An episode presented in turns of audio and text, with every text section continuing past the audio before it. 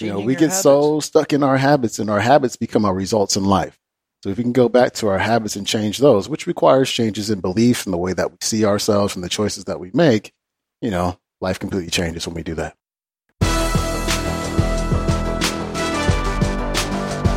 Welcome to Living 4D with Paul Chek. Today, Paul talks with Sean Croxton, the host of the number one daily motivational podcast, The Quote of the Day Show.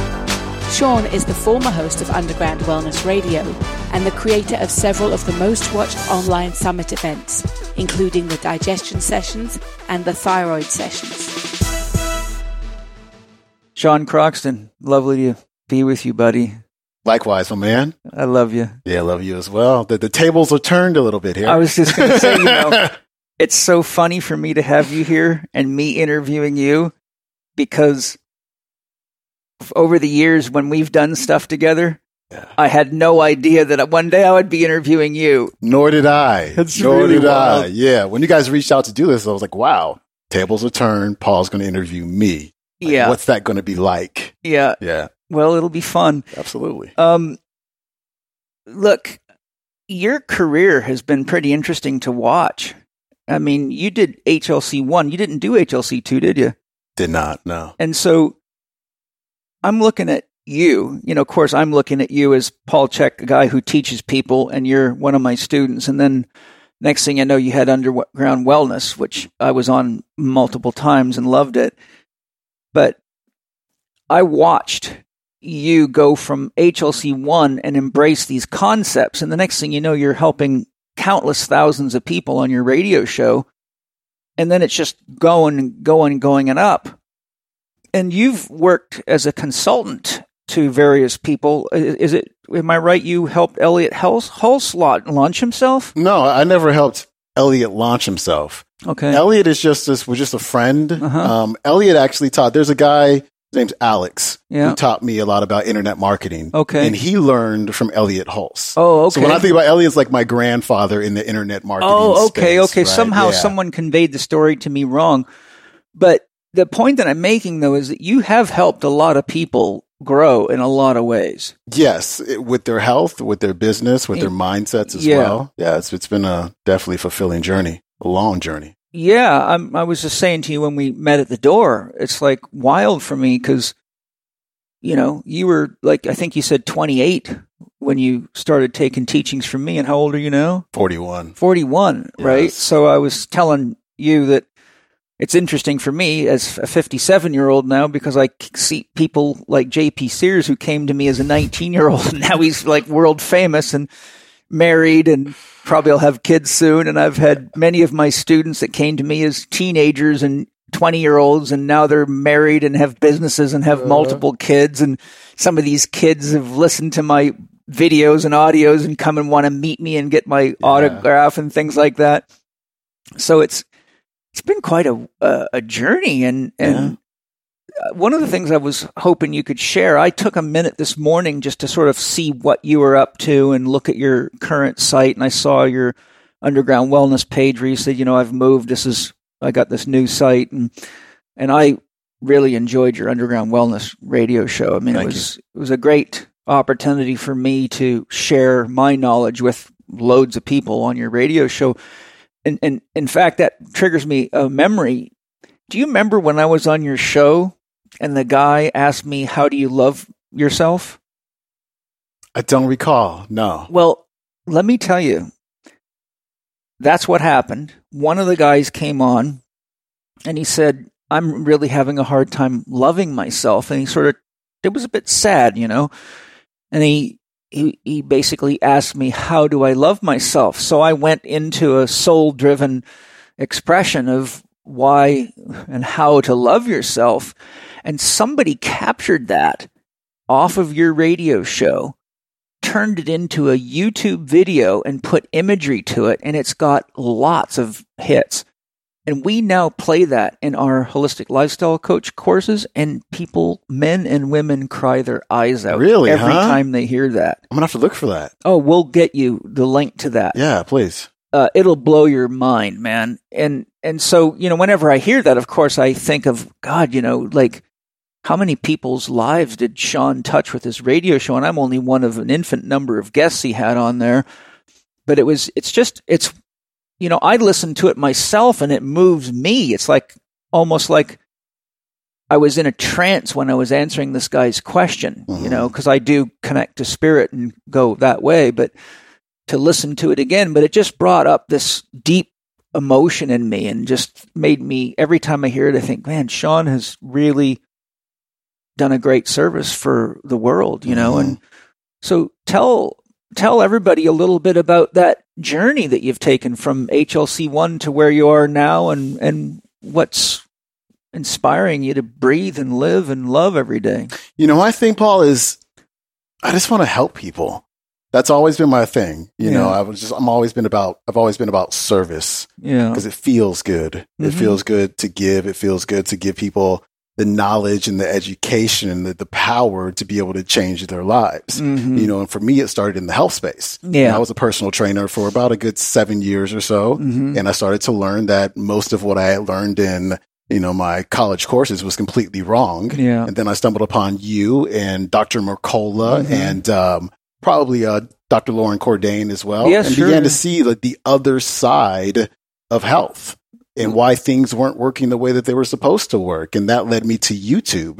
And I remember seeing your stuff on YouTube back then. I think it was like me and you and Kevin Gianni and maybe Dr. Mercola were some of the first ones on YouTube actually making videos and getting the information out there. yeah, And I became fascinated with your work, took HLC1. yeah. And I remember going back home after HLC1 and that the YouTube channel was, was growing Yeah. then. And I remember going back home and making videos about what I had learned in your HLC course. Oh, cool. Right? But here's the thing.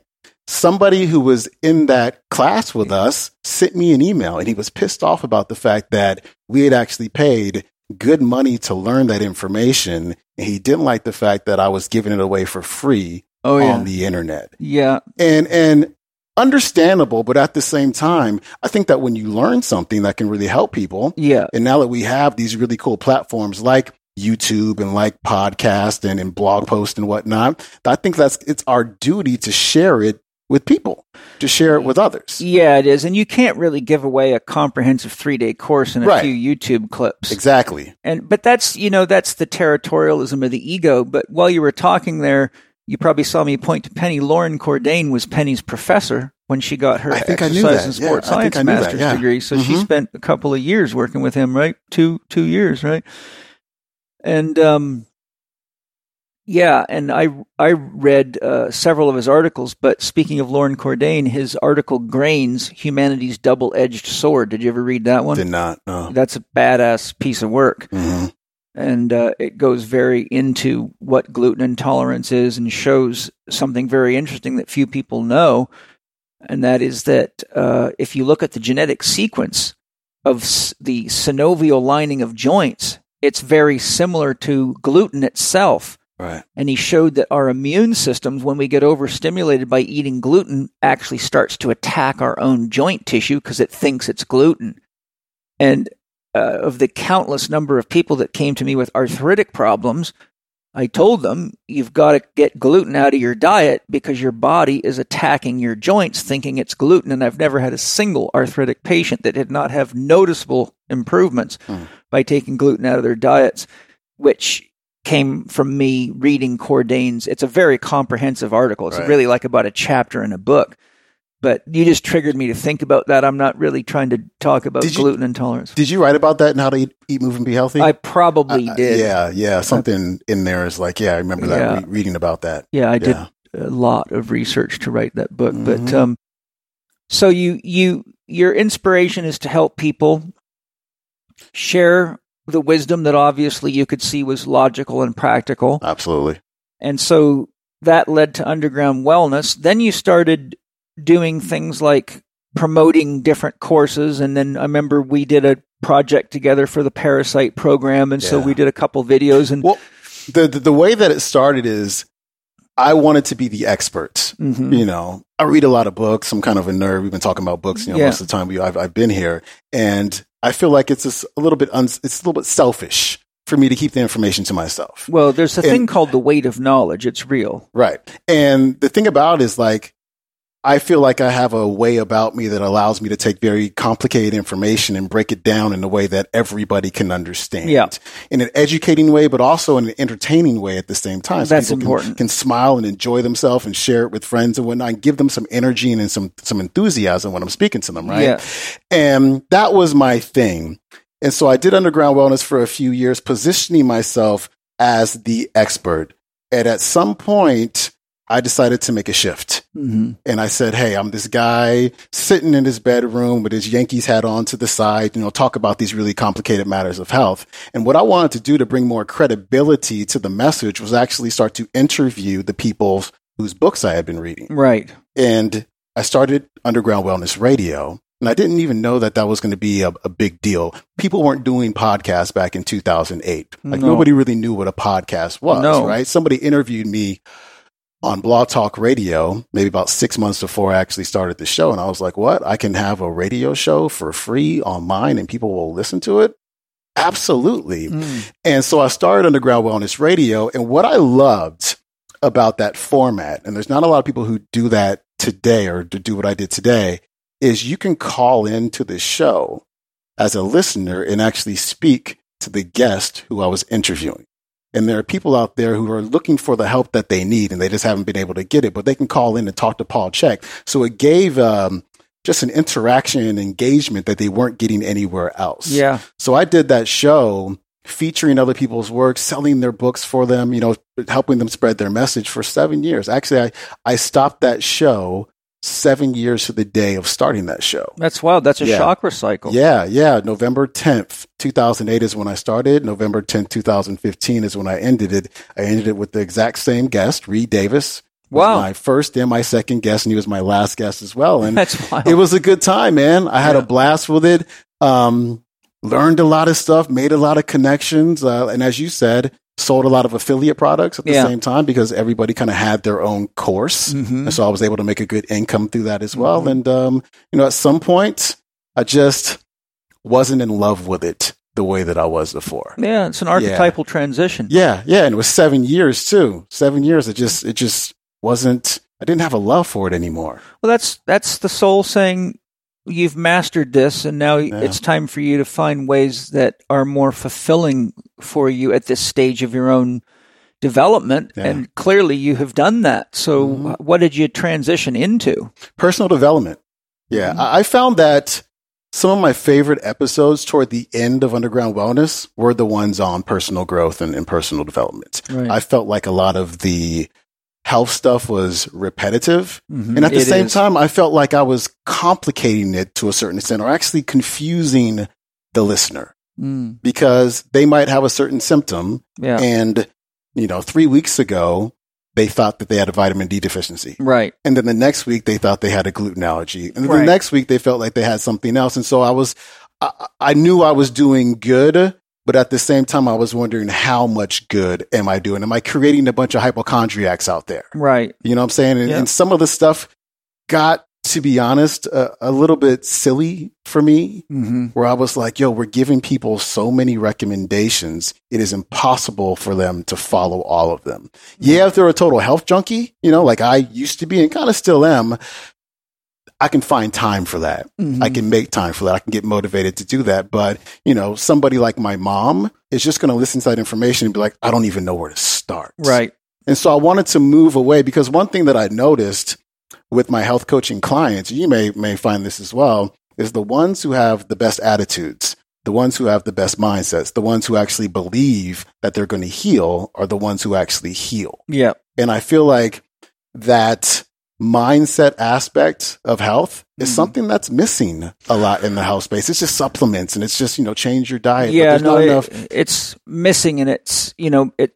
Part of the challenge with that is that our culture considers that psychology, Exactly. and in our culture, to speak to somebody about a challenge with your mind means there's something wrong with you, and it's not the kind of wrong with you like I can't poop or my back hurts.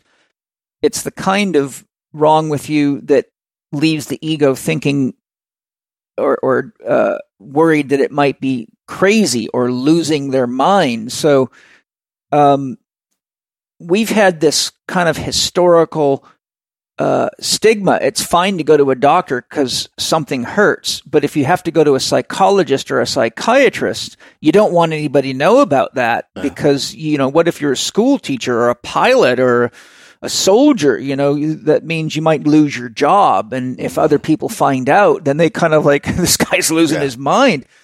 So it, it's, it's, a, it's an interesting paradigm. And, you know, HLC two, we go into a lot about mental emotional self management and coaching strategies and tactics. And that's the toughest part for all doctors and therapists and CHEK professionals is it's not having the knowledge to guide people to the foundation principles or the four doctors.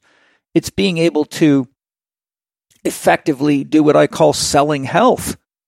Uh, People need to be sold health, but I developed the system that I did because I found that if you didn't find something that they clearly wanted to live for that was bigger than the challenges they had or the habits that they had, then you did not have any way of inspiring that person to take action. And all the action items were just perceived as more things to do when Yes. they already feel overwhelmed with things to do. Mhm. So I teach my students that look, you, the first thing you have to do is identify something that they love enough to change for, or you will just be talking to a blank wall. Mhm. You, you, you might as well be talking to a mannequin. You can give them the best advice in the world, and you'll be get your mind bent when they keep coming back saying, "I haven't taken the sugar out of my diet. I haven't taken the gluten out. I haven't gotten to bed earlier." Dot dot dot. Mhm. And so, for me, it, it's it, because I've been doing this, as you know, a very long time, and I've been through this rodeo a thousand times. So I really found you, you have to identify a dream for somebody or a goal or an objective that's truly of their own desire. If mm-hmm. if they, for example, want to lose weight to make their husband happy, that doesn't last. There's no shelf life on that. Right. And the ego resists any of those types of points of leverage. A good example is I've worked with many flight attendants because they were carrying too much weight. You know, they used to have quite strict weight regulations for flight attendants. So they'd come in and they would never stick to the program because they weren't really doing it for themselves. The reason a lot of these people were overweight is because they were jet lagged, chronically jet lagged, tired, and then trying to pick their energy up with sugar and coffee and tea. And eventually, you know, they burn their adrenals out. You know, the whole story from there. But in reality, if I couldn't get a flight attendant to find a reason she wanted to look and feel better for herself, as an example, a flight attendant here being a, model of almost anybody, then they wouldn't stick to the program, no Mhm. matter how good it was Yeah. and no matter how much they paid for it. So I always would investigate okay, so you got sent here by United Airlines, but now that you're here, what would you like to do? And do you want to be leaner and why?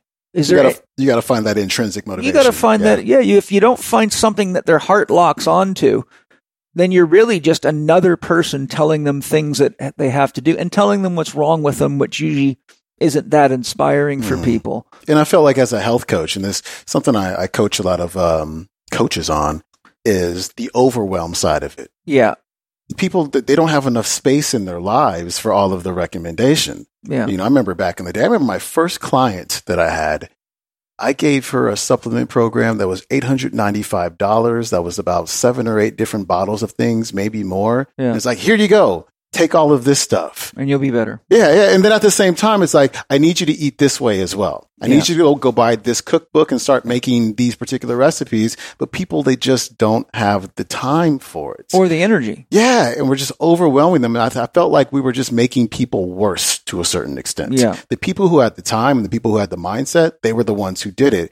Everybody else, they didn't. So I felt like as a coach or as coaches now, we have to learn how to adapt to the lifestyle of that particular client. And if Mm-hmm. we don't, they're not going to get the result that they should get. that's why I developed the five program design factors. HLC2 and then HLC3 are taught on a 10 step model. hmm What do you, one, what is you, what do you love enough to change for? Two, where are you out of balance relative to the four doctors? Three, there's only three choices you can make in relationship to person, place, or thing. The optimal, the one that's best for you and everybody involved, is suboptimal, which usually gives instant gratification but causes problems somewhere.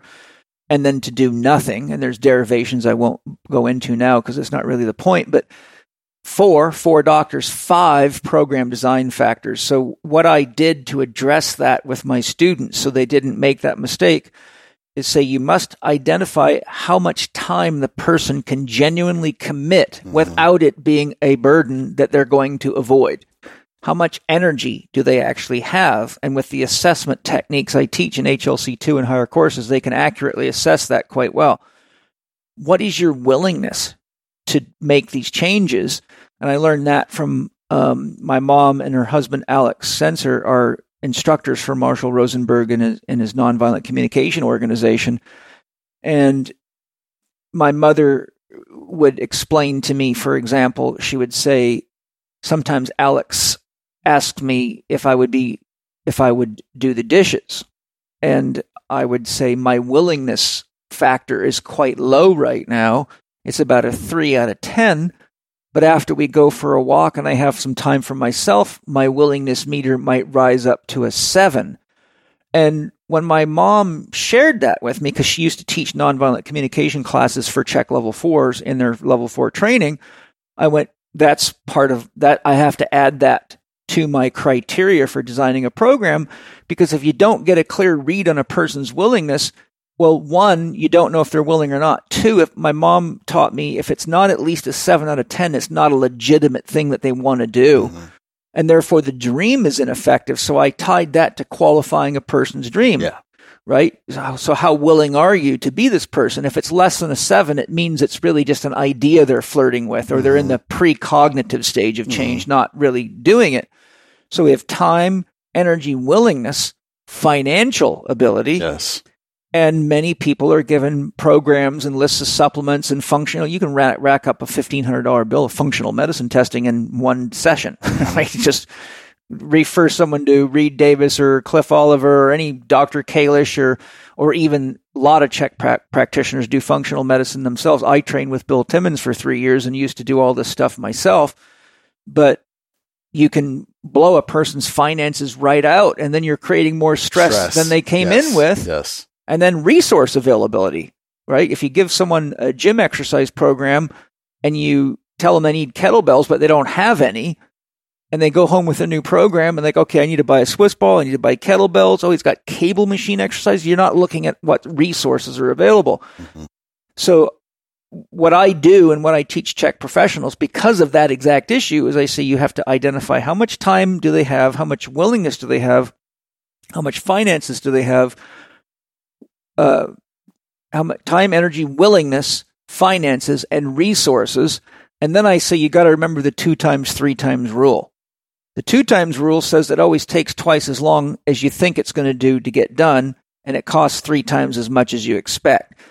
So I tell my students if you say that this per- if this person says to you they've got an hour a day to do their exercise program, it, they really only have half an hour. Mm-hmm. Because the two times rule says what you think is an hour program is going to take them two hours. Yeah.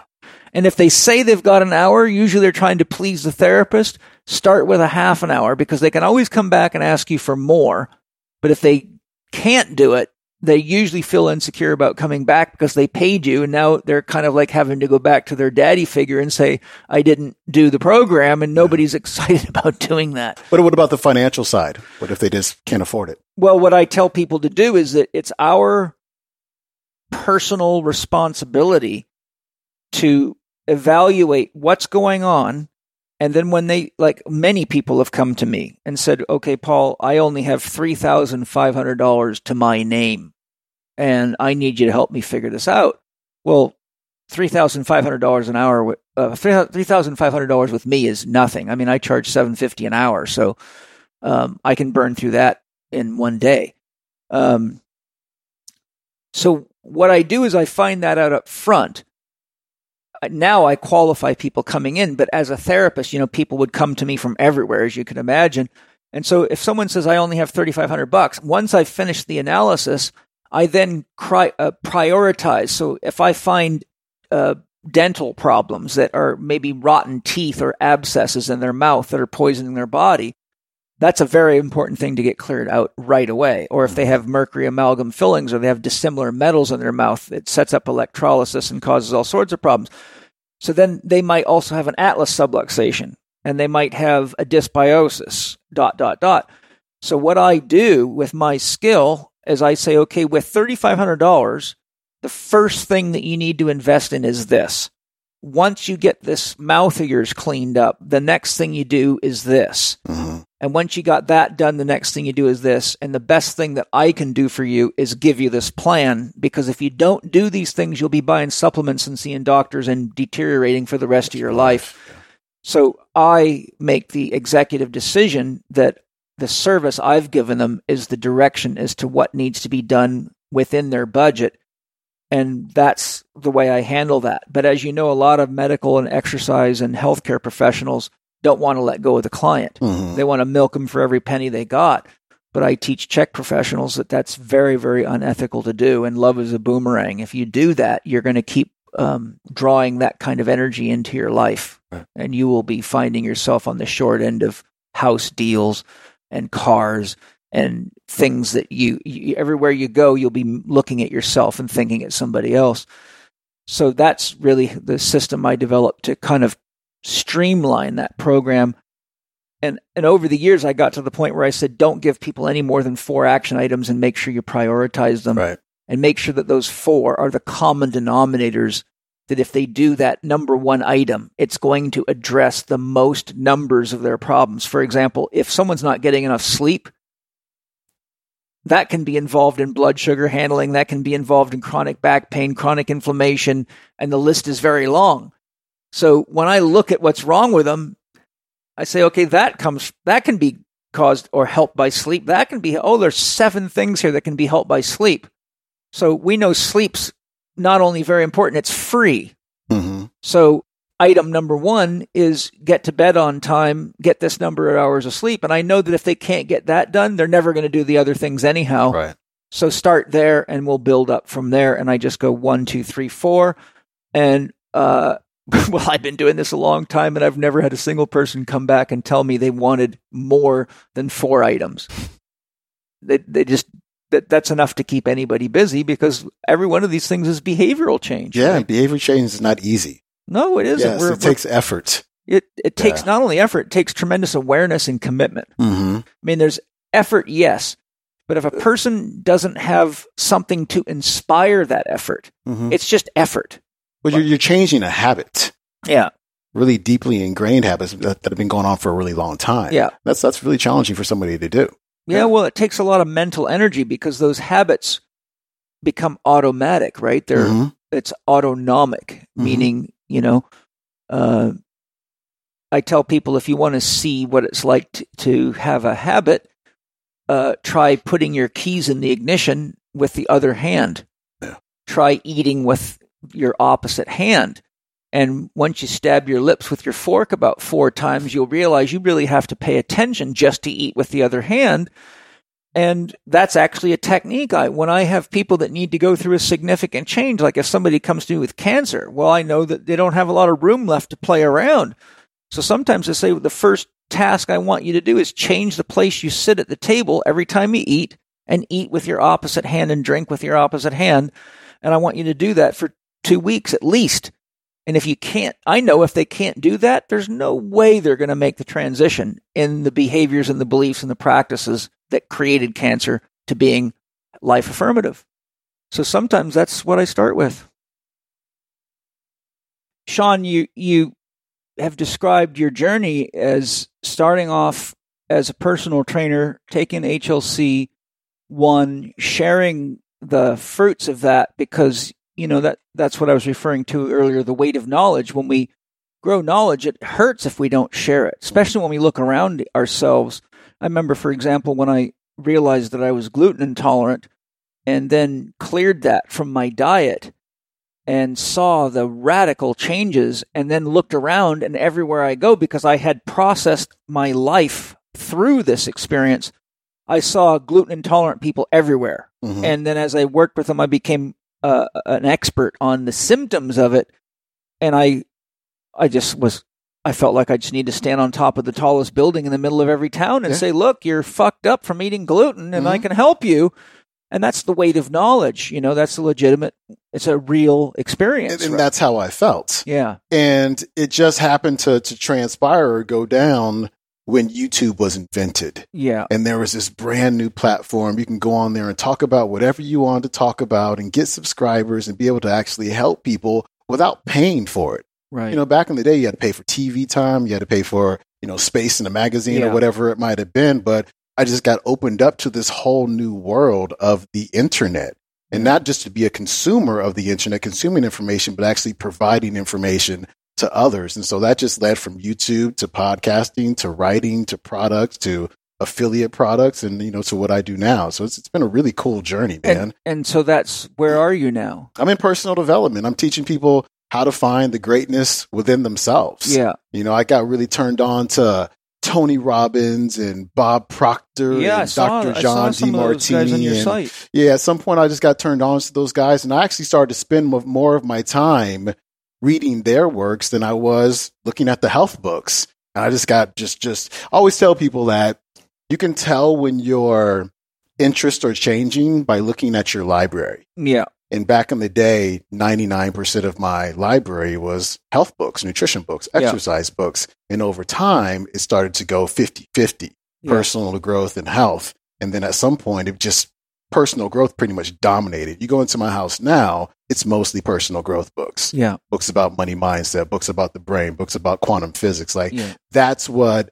really lights me up. That's Yeah. my passion. As uh, my friend Lisa Nichols says, you know, passions have seasons. And, Yeah. you know, at some point, the season has to end. Yeah. And for me, the season for health ended. Not Yeah. completely, because I still have an interest in it. But at the same time, I really, really love this personal growth thing. And so, go ahead.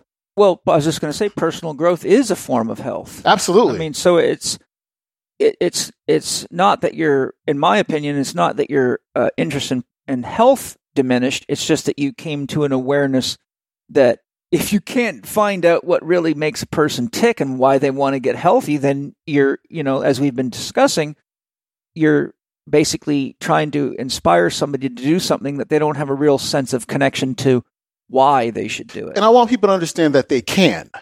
They if can, they if yeah. they choose to do it, that they can do it. Yeah. and that they can handle all of the obstacles that that Yeah. happen along the way. And I feel like, especially in the health realm, you know, a lot of people don't feel like they can do it. They Yeah. don't feel like they can do those four or five things that got recommended by the practitioner or whatever you know was recommended recommended to them in the diet book. They don't feel like they can do it. I want them to know that anything they want to do, they can do. yeah. That it is in there.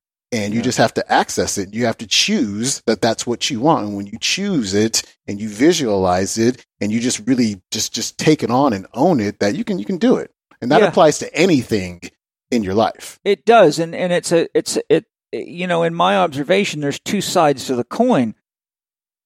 What inspires you to change, and yes, you can change, but the other side of the coin is energy because change takes energy. So that's where I think the art of good health coaching is. First, you've got to inspi- find out what inspires them to change, but then you've got to very carefully determine how much energy and willingness they have to do the changes that give them the energy to get out of the rut that they're in. You know, Mhm. most people that by the time they come for health guidance, they're in some kind of a rut. Zig Ziglar says a rut is a grave with both ends kicked out of it. Mm. So when you look at the rate of cancer, you look at the rate of uh, gut problems, the rate of uh, you know almost every disease, depression. I mean, the the, the they're skyrocketing. You know Yeah. that as well as anybody. So all of these are an energy crisis. A health crisis is by definition an energy crisis. The body has the wisdom and the power to heal itself, but it has to have the resources to produce the energy. And food is one of those resources. Breathing is one of those resources. Sleeping is one of those resources. Moving is one of those resources. And feeling inspired is one of those resources. But paradoxically, if we don't feel inspired, then we try to nourish our need for whatever it is that we're missing by staying up late and watching things that entertain us on television, Or by eating. or by eating, hmm or by uh, drugging, Right. Uh, alcohol, cigarettes, whatever it is, to to kind of you know, I call those forms of safe love, right? A cigarette never complains about whether you kiss it well or not. And no bottle of alcohol complains that you didn't drink it well enough. So a lot of the things that ultimately become part of a person's health challenges are means of uh, ways to find love that doesn't come with some kind of string attached. Well, let it. me ask you this, and I don't want to. If I so easily I can turn this into me interviewing That's you okay, because we that's can- just my thing, right? We- let's just have fun. how, how do you do you believe in emotional addiction?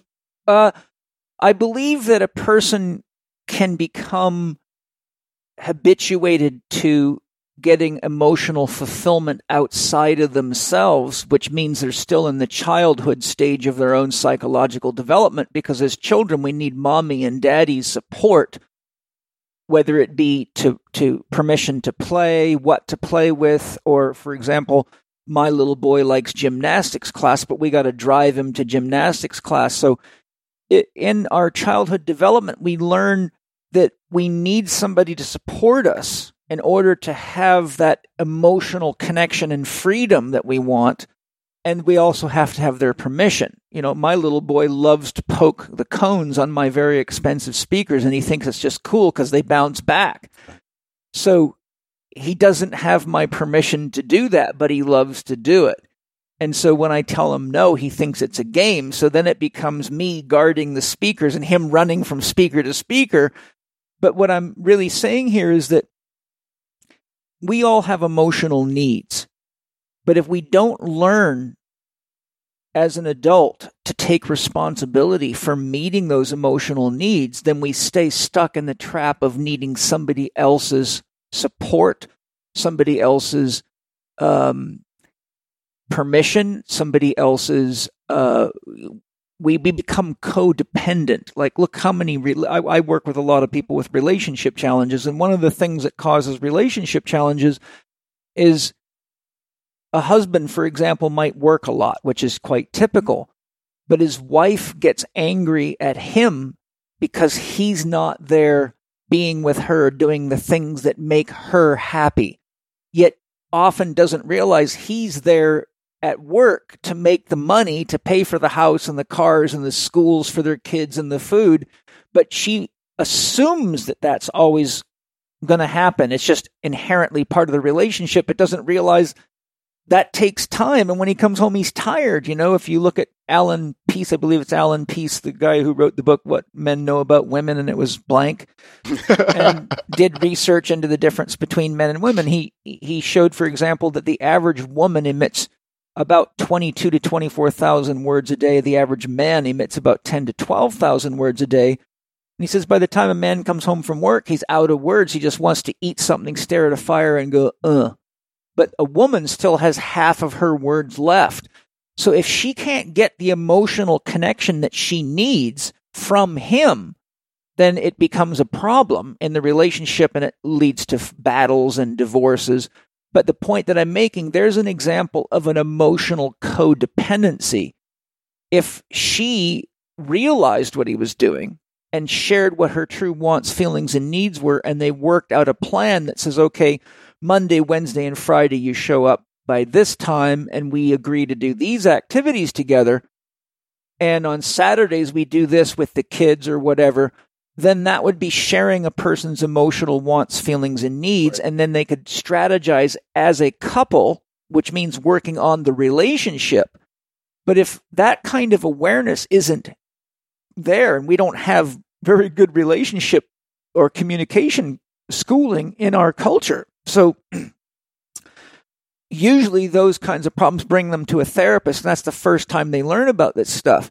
But how many people out there are having relationship problems because they're feeling emotionally unsatisfied without realizing that they're expecting the other person I got you. to to do that? But but but in the in the context of health, yes, if people are feeding their emotions with food, yes, or they're feeding their emotions with a busy schedule, Yeah. is it the coach's role to point that out and create that awareness for them? absolutely. How And else were they going to learn? And so they teach them alternatives Yes. to fulfilling those emotions. and also techniques for learning to communicate with your self, whether it be your physical self or your emotional self, and getting clear on what it is that really nourishes you. You know, which, which this brings me something I want to share with you. I don't know if you know this or not. There's typically four questions, sometimes five, that any skilled shaman will ask a person as their assessment right up front. So let's say, Sean, you came to me with some kind of health problem as a shaman. The shaman's questions are when did you stop singing?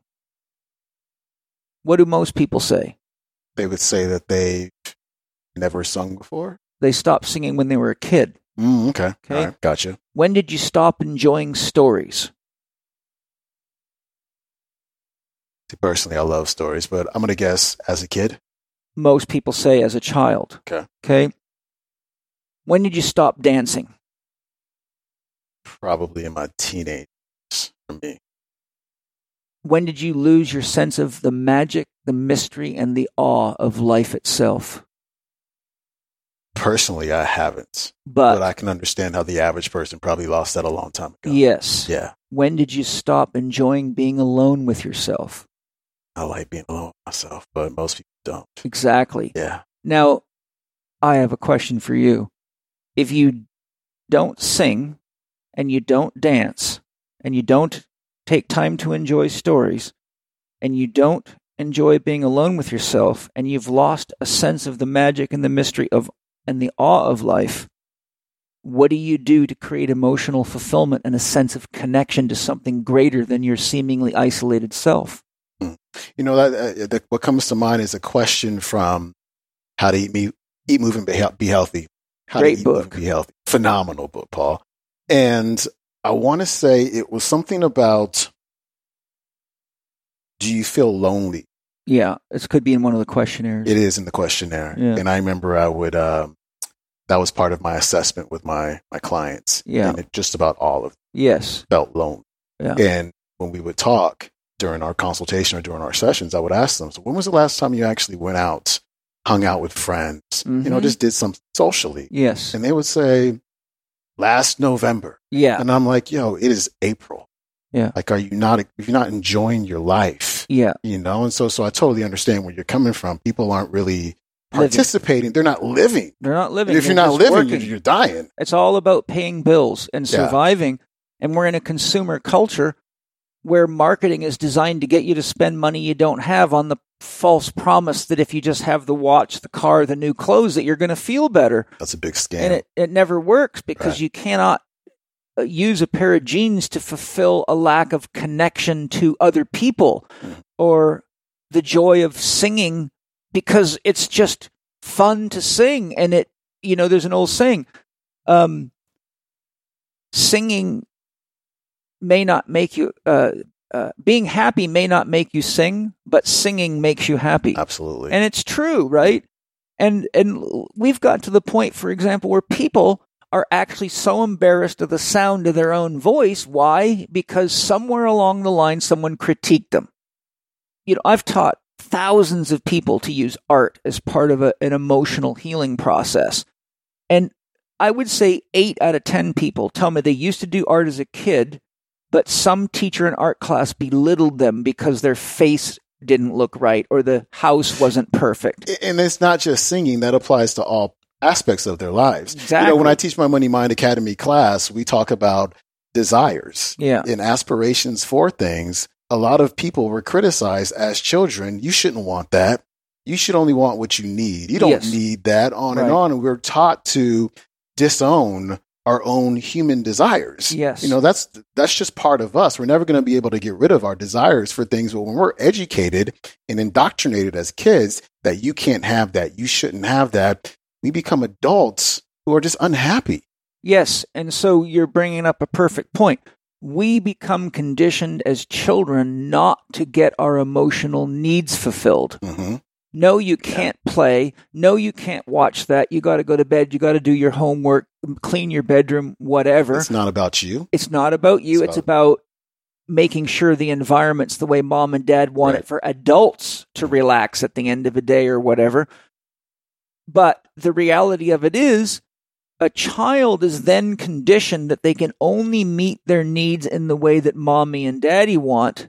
And what are they watching mommy and daddy do? drink alcohol at night, smoke cigarettes all day, drink tons of coffee, run around to medical doctors. So they actually learn unconsciously that when you have any kind of emotional pain, you either need to take a pill, drink some alcohol, eat some sugar, and lo and behold, we now have children that look just like their parents and have the same problems and have the same diseases Mhm. and have a hard time with the change process. And then they feel insecure with the concept of doing something to feed their emotions just for them. Mhm. Right? Do, do you feel like they think they'll be judged for trying to change? Because this programming has been handed down by really strong authorities in their lives. Well, you know, here's the thing. We're wired to emulate each other. We have mirror neurons, right? If I'm sure you, you know, Tony Robbins teaches the principle of mirroring in a, in a therapy or coaching practice. So, you know, you sit that way, it makes me want to sit that way. If you uh, express yourself a certain way, like maybe you talk faster than me without even me realizing it, within 10 minutes, I'll be talking at your pace to try to mirror you because it creates a sense of connection. Right. Uh, you watch a dog see itself in a mirror and it starts mirroring itself and trying to figure out who's who, you know? But we, when we're, when we have an opportunity to go into a change process because it's something we authentically need, isn't it almost always a departure from the consensus reality? I'll give you an example. What percentage of the population eats gluten, is addicted to sugar, doesn't know it, uh, is consuming alcohol to numb their pain, is taking medical drugs to numb the pains of the things that they're denying in themselves because they're not paying attention? Almost everybody, right? Right. So if you start cutting gluten out of your diet, eating organic food, and wearing all cotton and all natural fiber clothes, and you start putting on a pair of five fingers, and you shop at the or health food stores, now compared to your friends and your family, like, "What are you, a hippie? hmm What's going on?" And then when you come over to their place and they offer you pizza and you don't want to eat it because it's got gluten in it, they feel like that you're somehow not connecting to them or being disrespectful Yeah. or what do you mean you won't eat the birthday cake you know Yeah. so one of the big challenges in any behavioral change is always changing the environment but if a person doesn't have and this goes back to my earlier proposition to you about uh not being an adult if a person does not have a strong enough ego to be at peace with their own choices and allow other people to have their own opinions, even when the person may be perceiving that they're not eating the cake and it's some kind of criticism, but the truth is they're just trying to keep themselves healthy, Right. then they need the connection of others because they don't have a strong enough connection to themselves. And so emotional healing becomes challenging because at the end of the day, there's a reason for thousands of years. Shaman noticed if a person stops singing, stops dancing, stops enjoying stories, stops enjoying being alone, and loses their sense of the magic and the mystery of life, that they have to start medicating themselves. And if an entire culture is doing that, automatically you become an oddball. And if you don't have enough emotional, mental, and self integrity to stand alone, knowing that you're doing what ultimately creates freedom for you, then you're psychologically developed to the level of the child that needs external approval to feel good about And that yourself. takes a lot of courage. It takes a lot of courage. That's why the hero's journey is the hero's journey. And that's why our teenage years are tumultuous because our hormones are raging.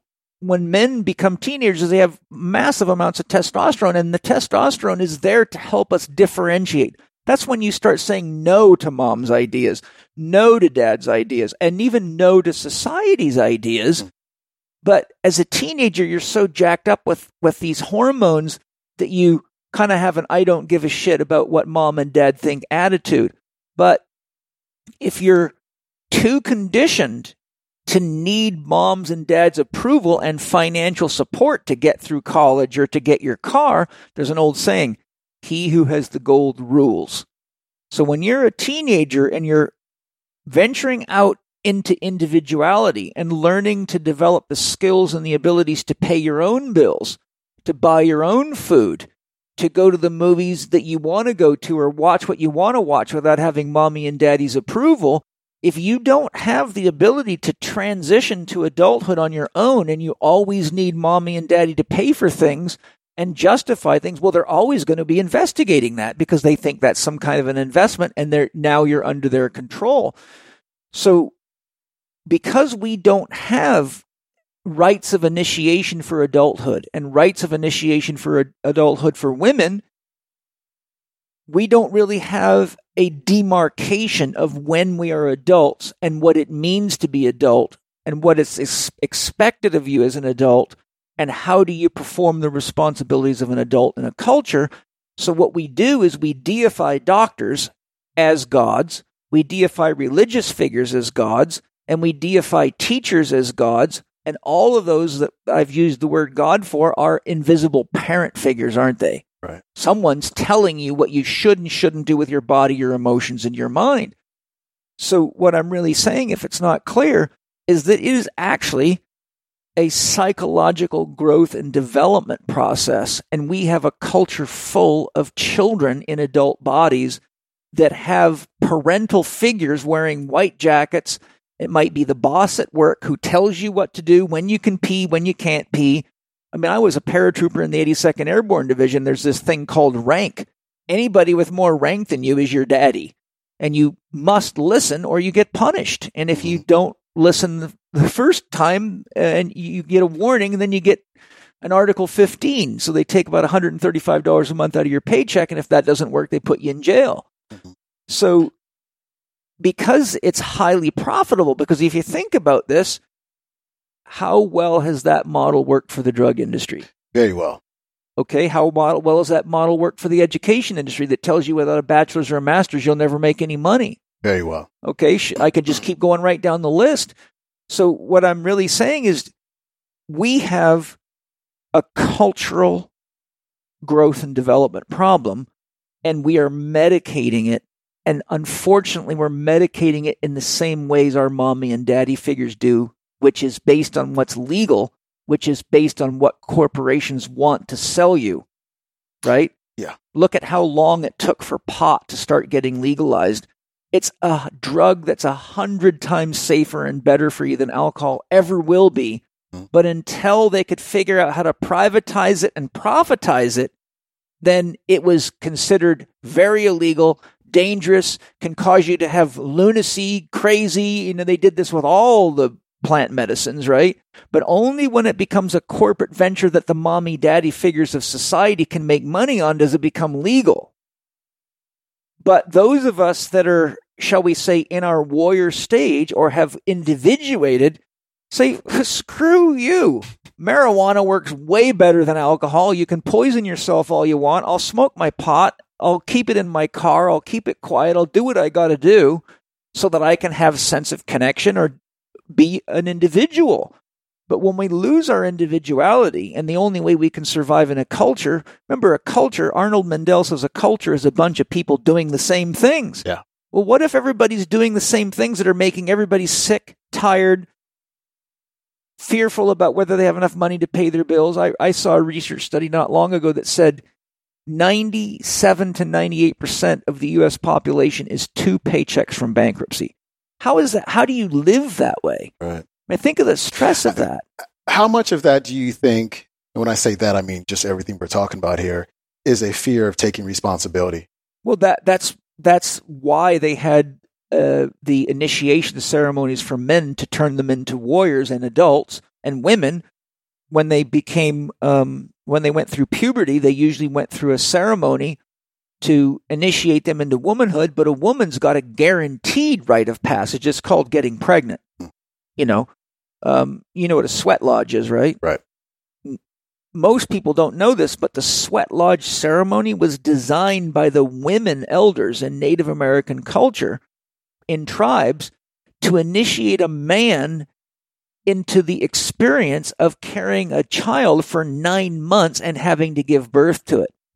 So the actual sweat lodge represents the womb and the experience of the heat And the intensity of having to endure it is a symbolic expression of what it takes to become a woman and be a mother. And it's ball busting, right? Um, if you go to a real sweat lodge, you can have deep spiritual experiences. And I've done them, and, and I'm a guy who's done a lot of journeys and a lot of tough things in his life. And a real sweat lodge is a real initiation process. And knowing what a sweat lodge was when I went in, I got out of the sweat lodge and I had a whole new level of respect for what it means to be a woman and carry a child. So my point is women have a built-in rite of passage. The day you get pregnant, you are initiated into womanhood. There's menstruation as well. Menstruation, yes, but you know, you can be a foolish 20-year-old menstruating being irresponsible. Mm-hmm. But when you're pregnant, the cost of that is that you have to deal with the damage you do to your child for the rest of your life. So there's a real life sentence for two people at least involved. I got you. And there's a lot of people watching, right? Um, like your mother. So men in our culture don't have a rite of passage. So what do they do? They go to the gym and torture the shit out of themselves. They drive cars too fast and crash and injure themselves. They um, take martial arts and turn themselves into a badass and and uh, condition themselves to take a lot of pain. They push the edges of things. They they go out and do shamanic journeys. They climb mountains and and risk death. I mean, if you just look at the things that men do in order to have a sense of pride and connection to themselves as a man, you can see they're always pushing the edge. And I mean, I work with a lot of men and world class athletes, and I am a guy who's done a lot of these things. I know what I did to What? prove to myself. What did you do? Well, I, I rode in the rodeo. I was a, a martial artist for several years. I was a kickboxer. I was on a bo- the fourth best amateur boxing team in the world. I um, What would be a, a proper became a father. what would be a proper form of initiation for men in our culture, Well, if possible? that's very, very open to debate because if you study tribal cultures, they had radically different systems that went from tribe to tribe. For example, in some Native American cultures, they would give you a vision quest. So that often meant they took you to the edge of a cliff and then they made a circle of stones. And then the shaman gave you a dose of a shamanic drug like peyote or mushrooms or uh, you know, ayahuasca or whatever the tribe used. And you were told you have got to stay in that circle until you have a clear vision of who you've came to this world to be and how you're going to support the tribe in that process. And if you leave that circle, and this could go on for days, and oftentimes they weren't allowed to have food or water. Well, try four days in a circle, shitting and pissing in that thing while you're on a heavy duty drug and there's nobody there to support you. So what was happening is the shaman and the chief or the elders would be hiding in the background watching to make sure you didn't kill yourself or Yeah. something, but you didn't know they were there until there was an emergency. Others uh, I've seen, for example, one of them I remember in my studies is, and this is one fairly common to a lot of tribes. Once you reach puberty as a boy, usually around 13 to 14 years of age, they signify that you're ready now to become a man. And they have a special day where they do these ceremonies. And what they do is every adult in the tribe picks up a stick, like a baseball bat, like a, a big piece of wood. And the whole tribe lines up and they make a pathway that you've got to run through. And you have to run through there. And and the people in the tribe know they have to do something that's tricky to do. They got to beat you to the edge of your life. You have got to make it down that pathway. If it takes you five hours to crawl with your cheeks knocked out, your teeth knocked out, and scars all over you, then you've got to get to the end of that path or you're not a man and you have to be able to do it for something bigger than yourself. So all the rites of passages were to teach you to live for the tribe. You had to let go of your I needs as a child and orient your needs to the survival and protection Right. of the whole tribe. Other ones do a variety of techniques from cutting. See, see, see okay. So what I'm getting at here is that in our culture, those things are frowned upon. Well, Drugs, uh, abuse, that would, that, that is, um, people would say that is, um, I would say that is, what do we do in our society though? What we Like, do in our society. What, what is, what is there, so what is, is there something that we can do in our society that signifies initiation for men or things just hopeless? Well, look, there's these are deep, deep issues, and and you you see, we don't have the same situation. We turn over the responsibilities of protecting our family and our our tribe or our city to the state. The state meaning government. Okay, you're not likely to have to go out with a gun or a machete or a, a, a bow and arrow to fight off the neighboring tribe that wants to eat your food and take your women.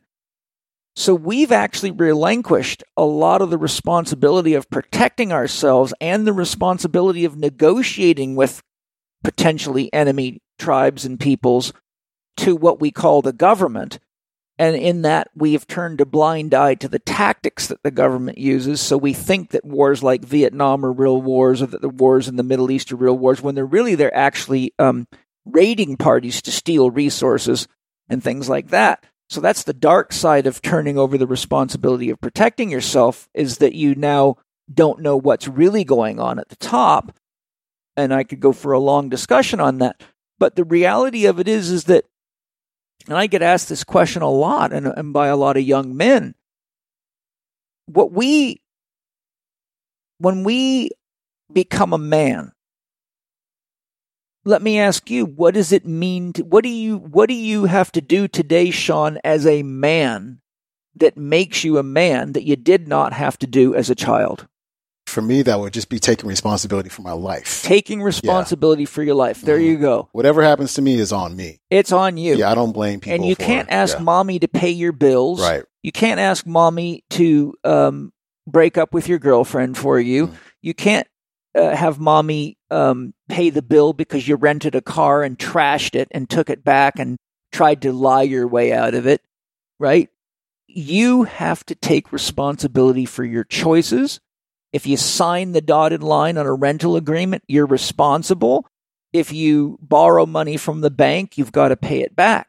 So, really, to be an adult in our culture means that you have to take responsibility for the choices that you make.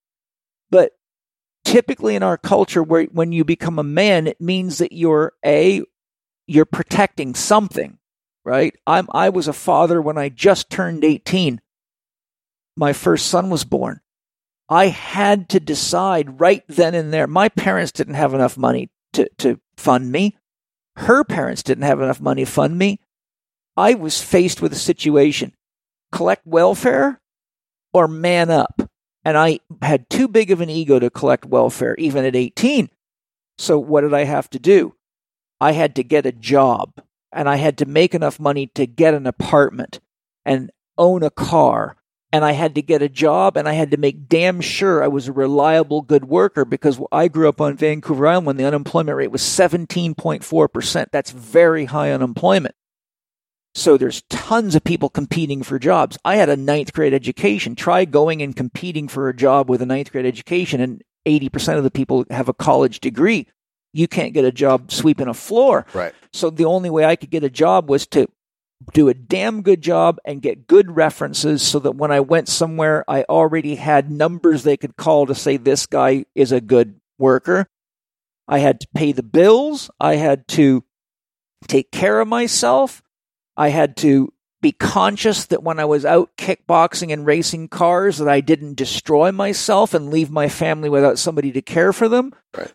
I had to my definition of a man is someone an adult or a man or a woman is someone that says what they mean and means what they say. Okay. So getting back to health though, if Mhm. the choices that people are making or not making yes. when it comes to their health are fueled by emotions, Yes. And if the emotions, because I, I have to think if someone isn't taking responsibility for their lives and their Yeah. lives are in disarray, Yeah. they're triggering certain emotions within that, that person. Yes. And do those emotions, then they're creating choices or they're making choices with their health. Yeah. Is it the role of the coach to somehow facilitate the client, that adult's acceptance of responsibility? Because it seems like it all goes back to responsibility. it is. Uh, that is It- and is that too much for a coach to do? only if they're themselves not an adult because you can't lead somebody down a trail you haven't navigated effectively yourself.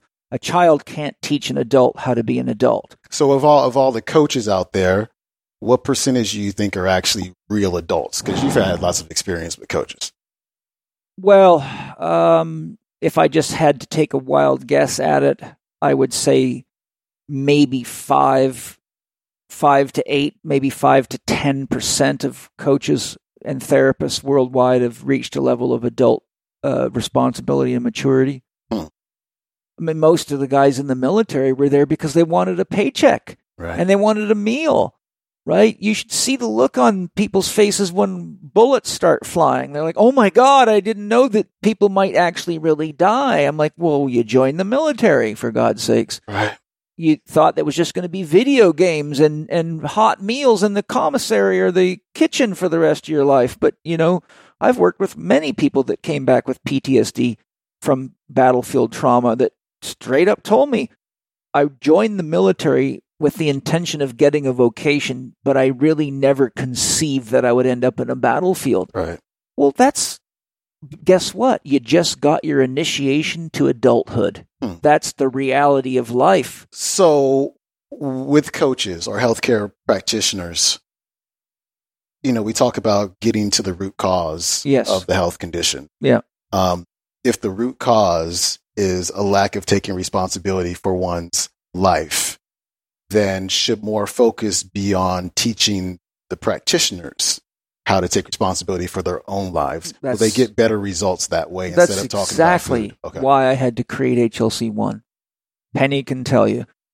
I started off with used to be NLC, nutrition and lifestyle coaching, and what was what is taught in HLC two was taught in the original NLC one.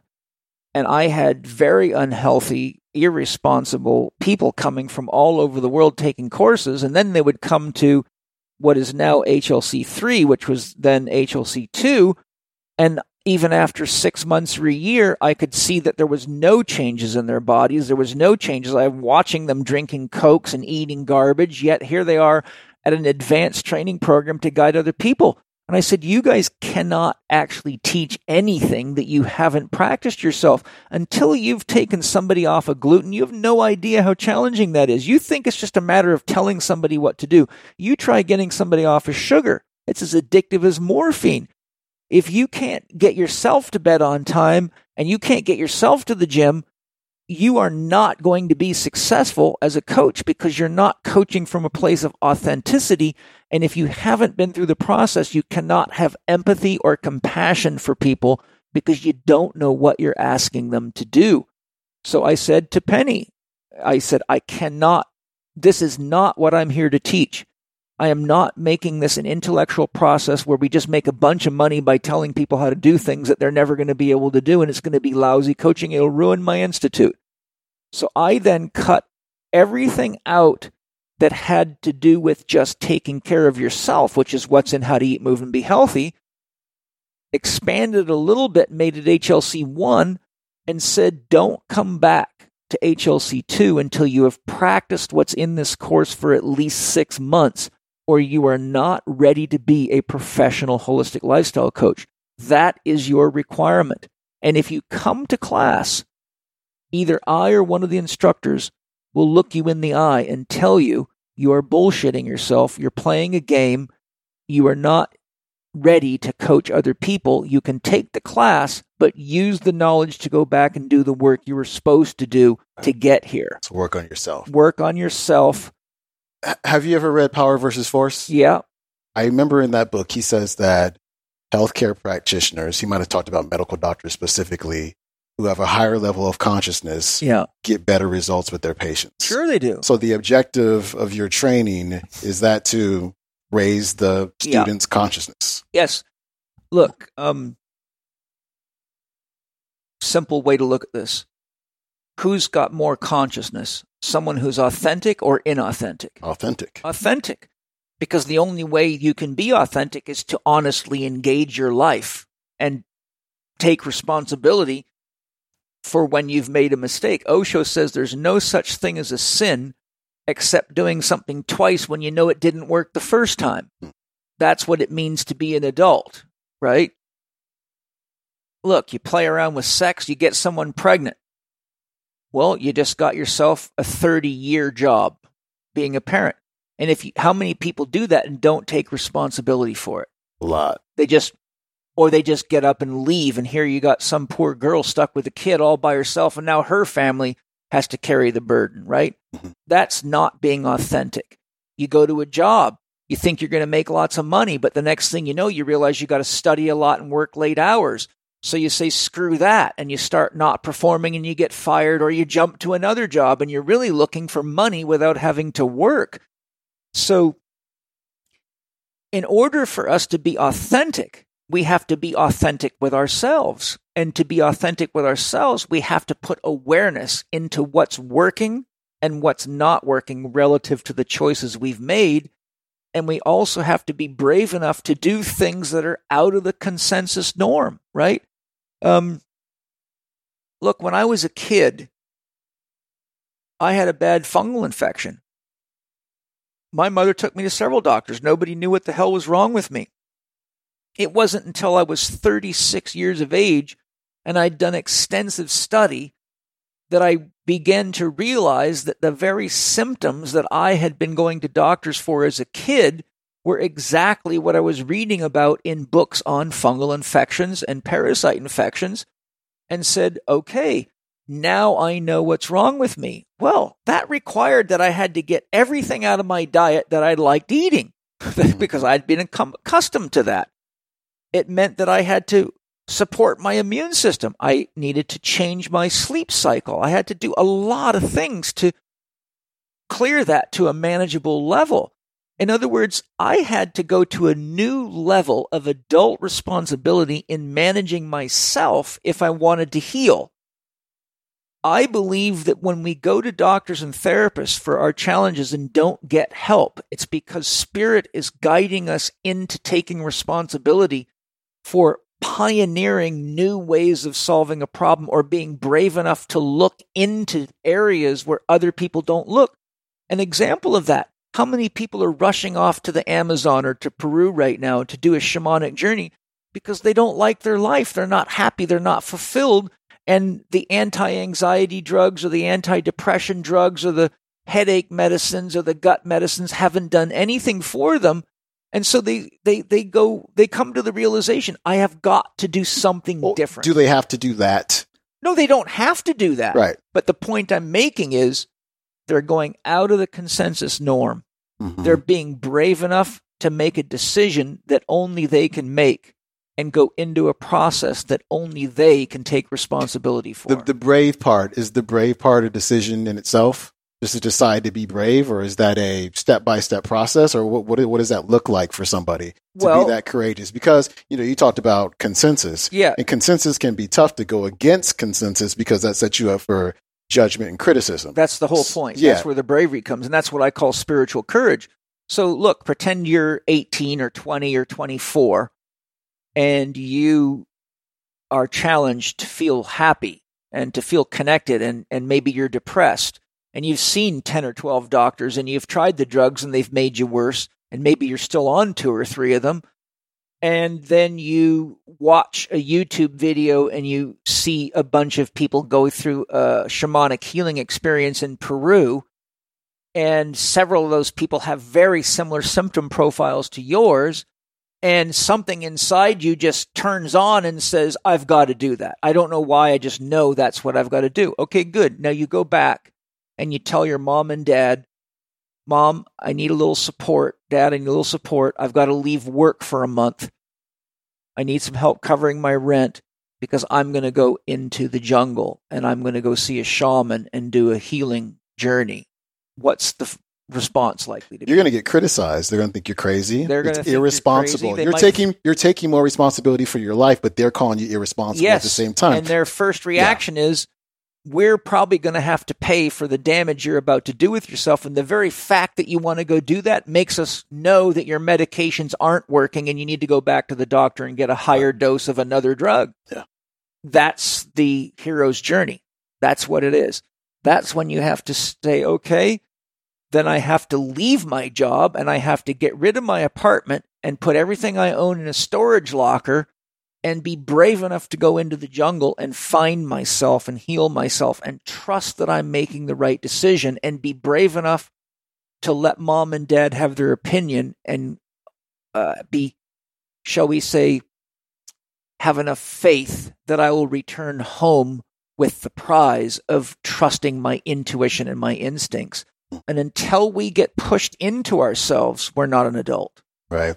I- know this isn't the only option. Um, shamanic experiences. No, no, no. I'm just using like it as that. an example Right, because right, it stands out as a abnorma- abnormality for our alcohol-driven and drug-driven culture. For for those watching who are looking for some other type of op- option that doesn't include drugs and using substances, Yeah. is that like meditation? Like, it well, could be meditation. It could be going. Uh, one of the ones I've suggested many times is go on a camping trip. Go out into the mountains by yourself. Go on a a, a pilgrimage. Go spend time alone in the wilderness. People can't be by themselves these days. No, they can't. But you look. When you're an adult, who is there to rescue you? nobody. Nobody. Nobody's coming to save you. No. I mean, yeah, I mean, there, if your house is on fire, the fire department will come, Of course. right? But if your relationship's on fire and you're having a hard time with your wife or you're angry all the time and you're scaring your kids, what are you going to do? Go cry on your buddy's shoulder? Hey, I come to, I need you to come to my house and get my wife to calm down? That's not going to work. They're like, give me a break, dude. I got my own problems. So, you know, there's many ways we can do it. Weightlifting. What is what is weightlifting? It's a constant challenge to better ourselves. What does it take? Commitment. What do you have to do to deal with the pain? You got to work through it. You find a coach. Almost always when we go on a hero's journey, we got to find a mentor, somebody who's already walked the path and somebody that's not our mother or our father or our aunt or our uncle because that's too close to home. Now you're right back into the child position. Many, many young men and women have come to me for what they thought was therapy. What really they came to me to engage the journey to becoming an adult. And the reality of it is that many of the things that we call a health problem or a health crisis is our own self developed initiation process. Hmm. And we like are entering the hero's journey by deciding to take responsibility for what we're creating. And you can't get any closer to the fire than the mirror. So there's a purpose for it. There's a purpose for it. hmm We are inducing it. We have to have this because do you realize that if we don't become adults, that we will extinguish ourselves as a species? I mean, I don't want to start a political dialogue and get attacked by people, but if you look at Donald Trump, what I look at is I see a teenager who's got way too much money and power at his fingertips, but hasn't actually gone deep enough into life to understand the responsibilities and the ramifications of being racist, of being uh, using threats of power against other com- countries that have plenty of power to trigger off a nuclear war, who hasn't got enough depth of understanding of the life process to realize that continuing to drill oil and frack on a planet that's got serious environmental problems and has had free ener- energy technologies that have been confiscated from inventors for a hundred years, from Tesla to Keely to many others. We have the technology. It's all about money and power. But the key point I'm making is Donald Trump is mirroring back the level of psychology of the culture. And the problem is when your government is mirroring back a culture that's lost its way in the hero's journey and lost its elders, or we haven't lost our elders, they just don't get any airtime, right? There's lots of wise people on YouTube, but not on Fox News, Right. not on the six o'clock news hour, right? And look how much we hear about all the bad stuff, but we don't get much inspiration stories. Like I'm sharing Sean Croxton with the world because he does something interesting in the world and beautiful in the world. I want people to know about him. But how many how many times have you heard about Rupert Sheldrake on the news? How much airtime does the Dalai Lama get relative to Donald Trump or, or some moron who's just got caught screwing his secretary and is making a fool out of himself? That'll cover the news hour for hours. But yet 15 minutes of wisdom from Marshall Rosenberg or any of the leaders of emotional intelligence or spiritual intelligence or financial intelligence. That's one of the things I loved about Oprah Winfrey is she really helped get some wise people like uh, um, Eckhart Tolle into the mainstream, right? But if you if you say, okay, what would happen if we made it equal airtime so that the silliness on television is counterbalanced by people with a legitimate amount of wisdom and life experience to share. Like if, if you listen to someone like Barbara Marx Hubbard, who's an 87 year old woman who is super fit, still beautiful, still healthy, and wickedly wise and intelligent, and could tr- transform an entire culture if she had an hour a day on television to share her wisdom.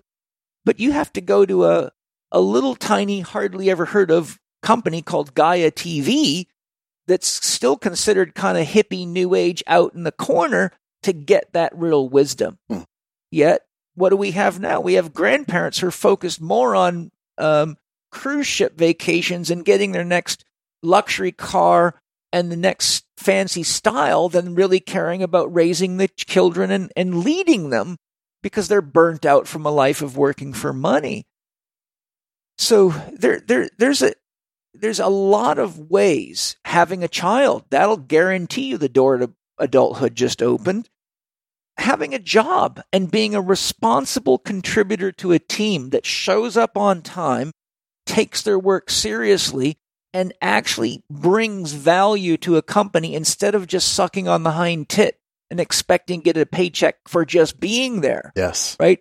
I mean, I could tell you a lot of very interesting stories about the things that we've been through with our own employees.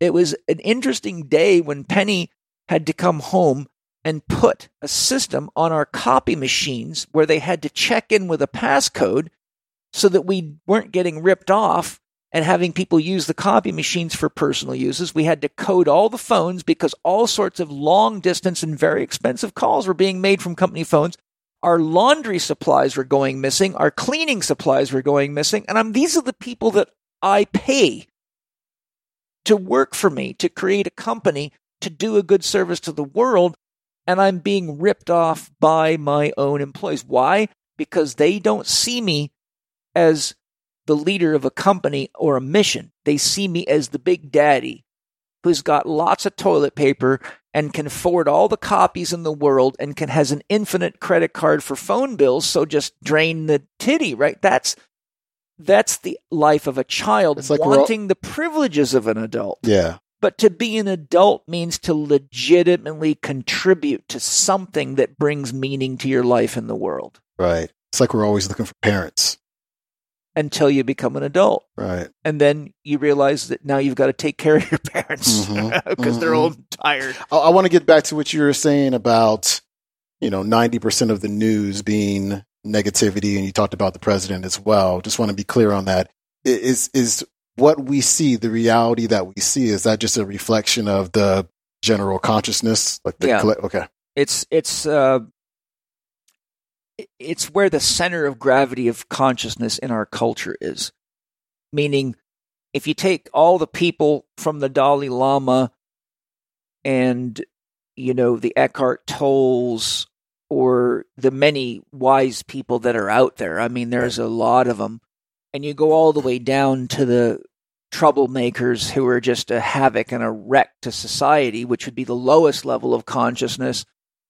The center of gravity of our culture hovers somewhere between sexual pleasure and personal gain, the second and third chakra.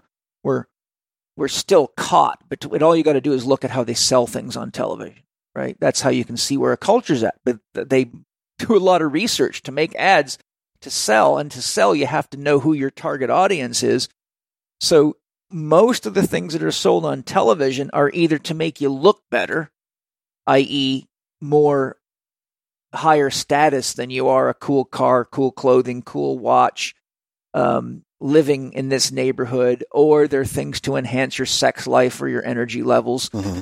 But um, if you tried to market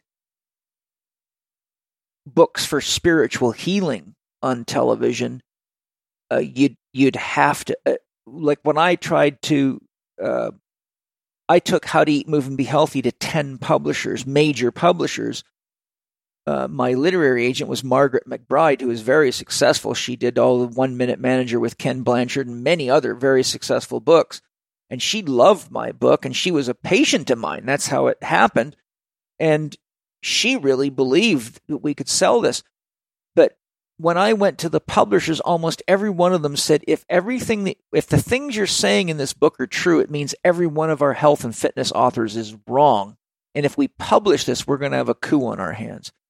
And I'm like, well, this is true and I can prove it to you. And I brought all sorts of calipers and tools and I did tests on them and I showed them and I gave them research. I made it clear this was true. And I said, look, I have got thousands of patients. I have letters from professional sports teams from the Chicago Bulls, and the list is long. Olympic committees. This is what works. And, you know, you look, for example, um, uh, you know, uh, uh, it's Weston A. Price Foundation, Sally Fallon and Mary Enig uh, you know, they're both experts on fat and right. things like that. Mary Enig's a famous expert on on fats. Sally Fallon, I remember reading an article in the Weston A. Price Journal, said that at the time, I don't remember what year this was. She said since 1989, not one major publisher has ever published a book telling the truth or touting the benefits of saturated fat. Right? Now, let me just give you an example of how ridiculous this is.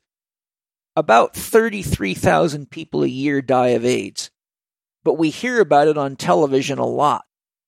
Well, there was a very solid scientific study done that showed 85,000 people a year were dying from trans fatty acid consumption. It never made the news nobody wanted to know the truth because why the food manufacturers are making billions and billions of dollars off of putting that stuff in food. It's only been recently that books that have information like I tried to publish in 2003 are able to get published because it took that long for the transition to happen and multiple research studies to come out. So we have this sort of paradoxical situation where the truth often does not sell very well. And when you try to sell the truth, you don't get a lot of support. So I, we've sold about 180, 170, 180,000 copies of How to Eat Move Milk, but I had to do that by doing seminars all over the world and working myself to death and carrying cartons of books and shipping them all over the world and demonstrating the proof of this and, and building a culture of CHEK professionals who could take their clothes off in public and say this is the result of eating real food. But yet the whole medical system and dietary dietitians and, and nutritional systems and all their so-called research is going completely against that. Why? Because they're all corporate funded. But anyhow, I forgot what we were really driving at. it's all good. Well, it's oh, important stuff. Absolutely. Um, we were talking about um, media negativity, Trump yes. immaturity being a reflection oh, of yes. Where's the, the collective consciousness, consciousness right, right, right, right. And and and, and if so, do you consider it to be kind of a good thing because it might facilitate a deeper awareness? Like things have to get bad before they get better? Well, you know, I I have a, a cliche a cliche or a signifier. Um, I tell people that whenever you're not paying attention to your highest truth, your heart or your instincts, the pain teacher shows up to guide you. So is Trump the pain teacher? Trump Trump is our mirror of our choices. And um, our health challenges are our Donald Trump, metaphorically. Um, our inability to effectively have concerns for the fact that there's almost 2 billion people in the world that don't have food to eat and water to drink, and it's getting worse. Um, our inability to stand up to the fact that the division between the rich and the poor is getting bigger and bigger and bigger, which always leads to a, a, a you know, well, the end of a civilization, essentially. Um, but if you, you know, one of the things that I say to my patients and my students is this, and I think this will point what I'm getting at to you. If I had a magic wand and I said, okay, Sean, I'm going to wave this magic wand at you and I'm going to give, ask you a question. If I wave the magic wand and knock out all that you've learned from the painful experiences in life, or I wave the magic wand and knock out all you've learned from the times you were having fun and things were going good, which one would you want to keep? Only the good times, or would you want to keep the wisdom from the bad times? I would want to keep the wisdom from the bad times. Why? Because it's made me who I am. Because there's been so many lessons there. There's so much wisdom there. Isn't that know? amazing? Yeah. And I've never had a single person tell me when they actually were honest and sat and thought about it. Nobody says, I just want to keep all the good times. Well, I, I accept the pains of my life.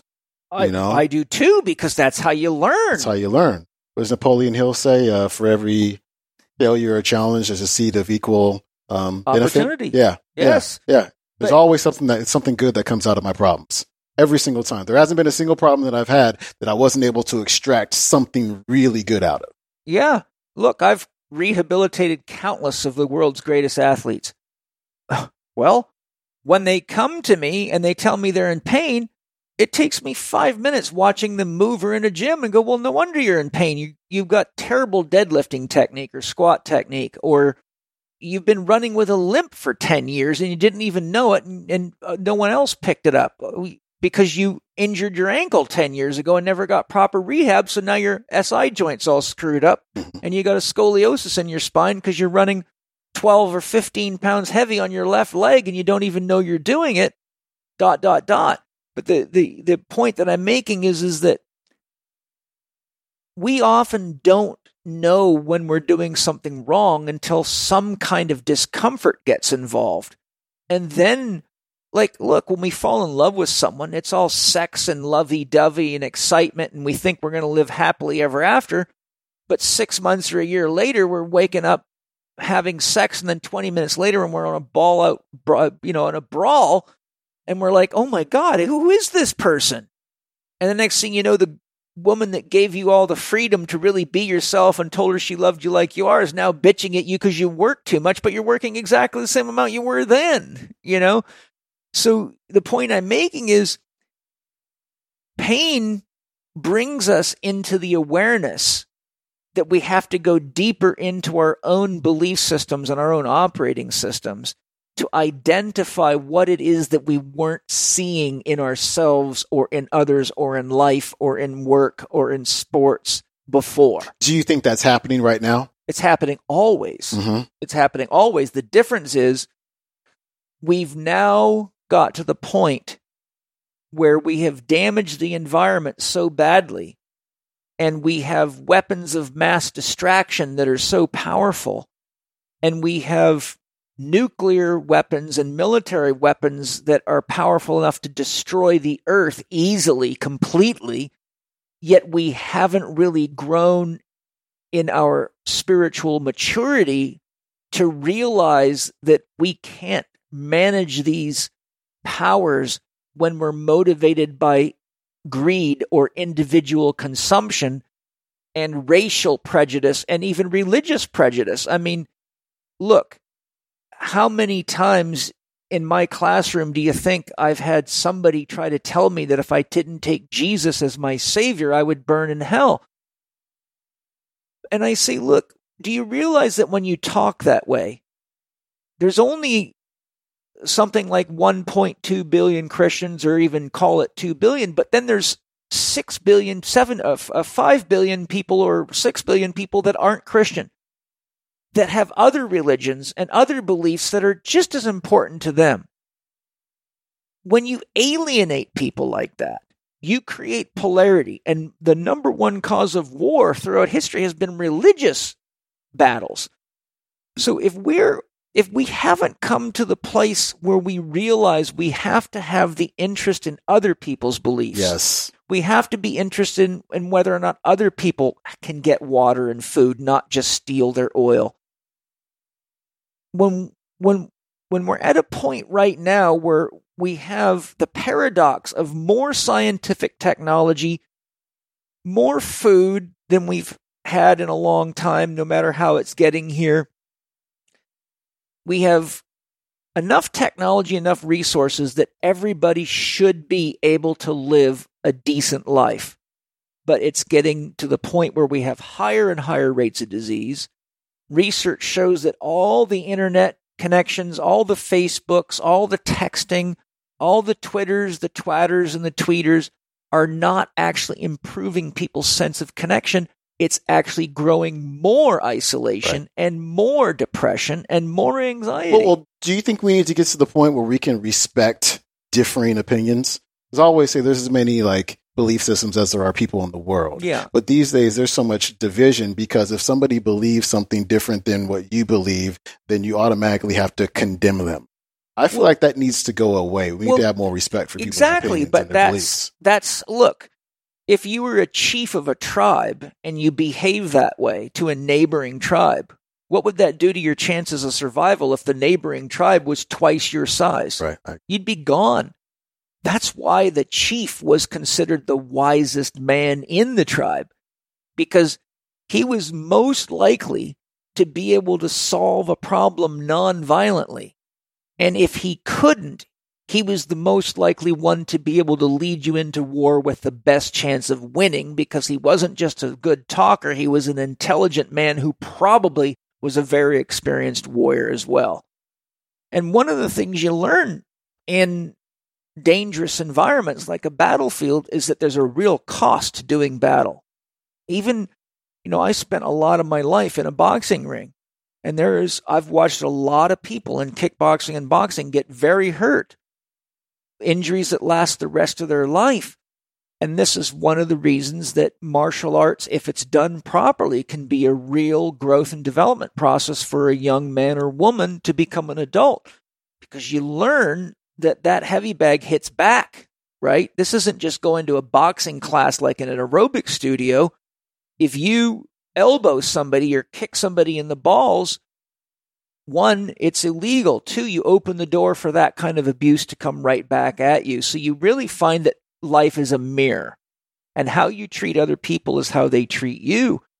And, you know, it sounds very hippie, but there's the old saying, live and let live we should be able to find ways like we we shouldn't have to attack the Middle East because they have different religious beliefs than us and we shouldn't we shouldn't need to be attacked by other people. We should be able to find ways. I mean that's what the the UN is supposed to be for. But look I've seen numerous reports saying that it's a joke. It, it's it's bypassed. It doesn't work. It's really uh, you know, it's more of an a symbol of something that we want to work, but people inside often say that it's just not working at all because the corporate interests don't want it to work, right? It stops people from stealing from smaller countries or weaker countries, but it's but, but they don't want to be stopped. These are the look, the challenges that we're going through as a culture and as a world are no different than the challenges we go through when you get married and have kids or when you go to work and have a boss and responsibilities. But we're seeing that our level of development at a personal level is mirroring itself in a relationship level, in a professional level, in a state level, in a national level and in a world cultural level, right? How many people do you know of that would that could have their people slaughtered by the Chinese military or any military and then honestly stand on television and say, I'm capable of loving and understanding those people like the Dalai Lama does. Right? There's a man who lost everything, over a million of his people killed, their temples destroyed, and yet he has room in his heart for those people to this very day. That's the kind of person we need leading us. And that's not somebody who should just be kind of somebody in the backwoods in the le- back left hand corner of a bookstore who doesn't make it onto television unless you're watching some odd channel at late hours at night or some internet channel. Um, that's a person who's lived a legitimate life trial, who has demonstrated authentic spiritual growth. And what I'm saying is, he is exemplifying the journey of all human beings, except that he has made that journey and have not just him, but many others. But do you see what I'm saying? Is there are leaders and examples out there for us, but it's the corporate greed that control the television stations and the corporations that program society to be addicted, to be sick, to be profitable, and to be controllable, which is uh, you know, the mountains of research on how religion is used to do that is unbelievable. If you look at Richard Wilhelm's version of the Tao Te Ching, he shows you that throughout the history of China, emperors would bring in spiritual teachers and masters and have them explain everything, and then they would get their council together and use those concepts and manipulate them to control people. Uh, along with our anger for pharmaceutical companies yeah. and the presidents, should we have compassion for them? I don't have anger towards them. There's a lot of that going on right now, though. Well, there is, but you see, the thing is, they're all people just like you and I. Exactly. Um, I just feel sad that their their focus is more on making money than creating health and harmony in the world, because ultimately those people die of the same disease as everybody else does. I look, mm-hmm. many at one time I had 33 doctors referring me clients, and many of them were my patients. And there was days where almost everybody on my schedule was the wife of the child or the child of a medical doctor or the doctor themselves and many of them wanted to keep it hush hush because they were afraid that if other doctors knew they were seeing me and getting into organic food and, and vitamins and functional medicine testing and things that were poo pooed, that it might, you know, cause a lot of stress for them. Um, I think we're all growing up together. Um, I, you know, I think my concern is really that we're now at a point where we, the sandbox is in rough shape, right? The kids have sort of played the garden out, poisoned it. we we're destroying nature. Um, we can't afford to go to war to take things from people. We have got to make room for each other, and we need to really bring the wise people in our culture to the forefront. And government needs to be transformed so that it's not all about uh, corporate interests. I mean, the, the amount of the games that go on, I mean, you know, it's not my intention to have a political discussion, but you and I both know enough about life to know that what we call government is really a bunch of people carefully seated in there that are on the corporations, directors of corporations are working directly for them to swing the vote and pass laws to allow uh, oil drilling to be drilled in national parks and to get away with murder. That, and, but that's changing. Well, slowly, but yeah. it's also getting worse in many ways. It seemed with our last election that's changing. People different people are actually running for office these days. Running for office and getting voted in is two different things. I got you. And um, saying what you're going to do and doing it turns out to be something that happens very little in politics. And that's part of the deal of being honest and truthful. And it doesn't matter how honest and truthful one politician is if he can't get the rest of them to move with him. Really, what I'm saying isn't about politics. Right. It's not about the medical system. It's about us. it's about us. And it's an answer to your question. Where are we at as a culture psychologically? We're in the teenage years where we're pushing everything to the limit, but it's all about what I want, less about what we need. And I think that you and I have uh, been around long enough now and helped a lot of people with enough problems to realize that a lot of what you and I help people with, you're learning and studying motivation and inspiration and behavioral change because isn't everything we're talking about behavioral change? Absolutely. And isn't it about relationship and being honest about what we need as an individual and what we need in a relationship? And isn't it true that the same things that make a happy household, make a happy town, make a happy state, make a happy country, make a happy world? Because everywhere in the world, there are individuals that have needs, and there are individuals having kids, and there's kids that need schools, and those kids that go to those schools become tomorrow's workers and tomorrow's leaders.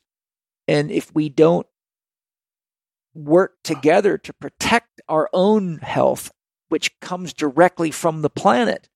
If we don't understand the importance of the soil, the water, the air, and the resources, then how can we create safety and security for each other? Who cares if you have the whole world, but you destroy it the way we're destroying everything? So we're really in a situation where your own evolution has brought you to the point where you've come to realize this is me observing you that what we really need to do is work on our mental emotional guidance systems because if the GPS system is off you always arrive at the wrong destination and that's exactly what my work has done. My work's taken me from a mastery of the physical sciences to a mastery of the mental and the emotional to a progressive development of the spiritual, which fortunately for me began early because of my mother being a yogi, but slowly infusing over my now 33 plus year career more and more of the spiritual teachings in, not denominational, not saying my way versus your way, but saying we, we have to be right. concerned about we. So do you see that your questions about how to become adult are being answered by our own lives. We've done it and we're aware of it. And now we're faced with the responsibility of knowing that we are elders now, me and you, and lots of people listening. And it's up to us. And why, Sean, were you so motivated to share that knowledge? Because you saw a lot of people in pain. Yeah. You saw a lot of people confused, just like I did. Once you realize that telling people to get the sugar out of their diet, get the gluten out of their diet, isn't really getting to the core issue, then you realize it's something deeper. And when you get to the something deeper, you realize the only way I can get to the something deeper in someone else is to get to the something deeper in me. And when you get to the something deeper in you, you realize that that now you can see what's missing in everybody. Mm-hmm. And now we can see that what we need to do is get past I. Right. And we got to get to we. Let me ask you um, to the individual person, it can all seem so overwhelming. Sure, it the can. way that things are. And Yeah. it can very easily get them to go, it's too much. I can't do anything about this myself. That's not true. But do you, that's where I'm getting to. Do you believe that when you raise your own consciousness, you raise the consciousness of the whole at the same time? Absolutely. Right. Absolutely. Um, in my studies of religion, I studied um, Scientology. And I actually went to a Scientology business school, not because I was interested in Scientology at all, but when I studied L. Ron Hubbard and read several of his books, it was clear to me he was a genius. He was a genius. You know, most people I- don't want to hear that. They'll, they'll laugh at you, but No, I've, they- I've read some of his books don't. myself. I took a class as well. They keep sending me mail. But yeah, they can be keep irritating. calling me. They're, they're, you know, they're eh, they they really like to make money, and he was like a lot of genius. He was into money too. But when you when I went to Scientology training and studied L. Ron Hubbard in his book, I believe it's called The Science of Mind. It's probably sitting in my library in the other room. But he talked about what he called the tone scale, and he'd actually done research to show this was true, and it's not even hard to perceive when you really understand it. So he has a tone scale that goes from one would be the lowest and four is the highest. So someone who's at a four is a happy, well integrated person that's in a good state of mental, emotional self management, and they're they can be an effective leader. They can really pick up a group. They can inspire and motivate.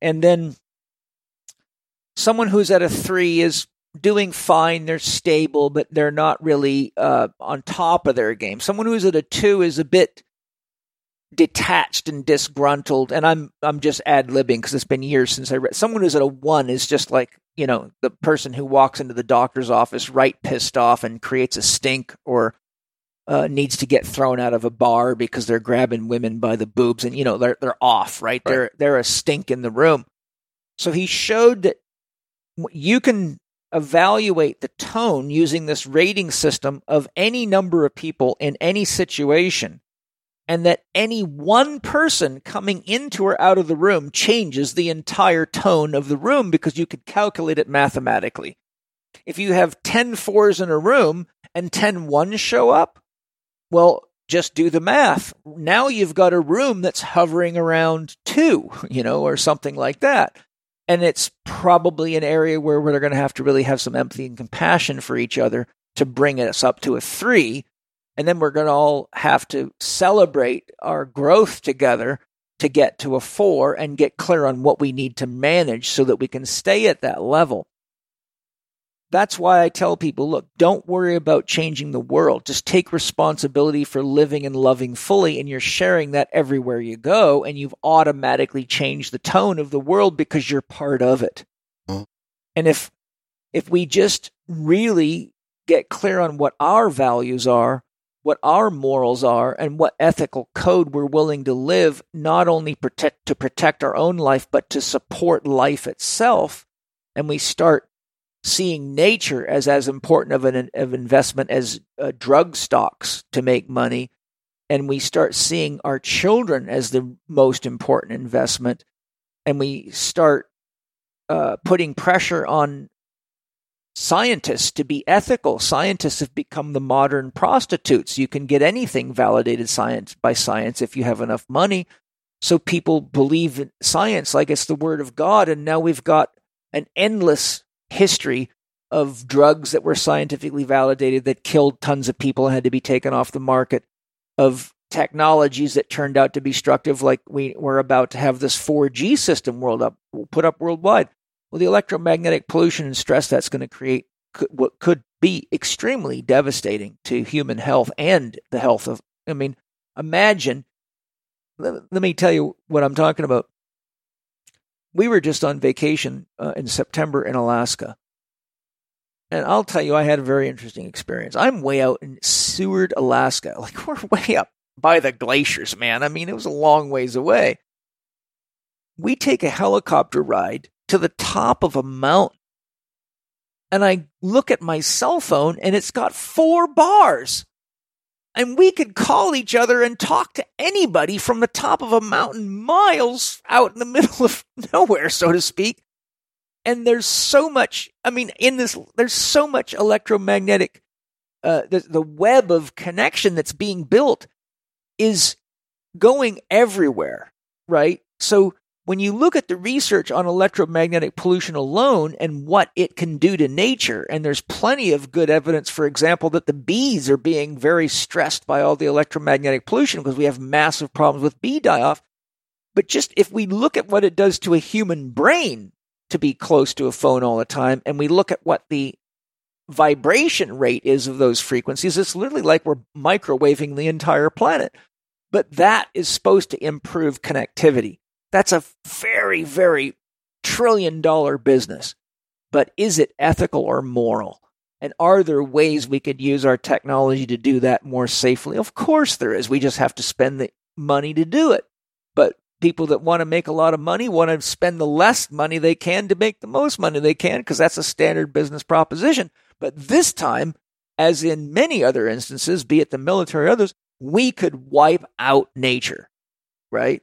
Look at all the chemicals in the environment now. We've got fish changing sexes. We've got frogs changing sexes. We've got um, so much chemicals in the ocean that we're basically putting many, many species on birth control in rivers and lakes. I mean, there's piles of research showing all this, but we just ignore it and keep doing it for money. So where are we, right? So, Sean, this has been a very good dialogue. And though my intention was to interview you, it turned out to be a mutual interview, which I think is exciting. So clearly, these are important issues to you, I take Yeah, it. absolutely. And they're important to me. So I think this is a great chance to ask our listeners what's important to them. Do you feel these issues are important? What are your solutions? If you were given the chance to be the leader of the people, what would you want to see happen as changes? And as I tell people regularly, you're voting constantly with every purchase that you make.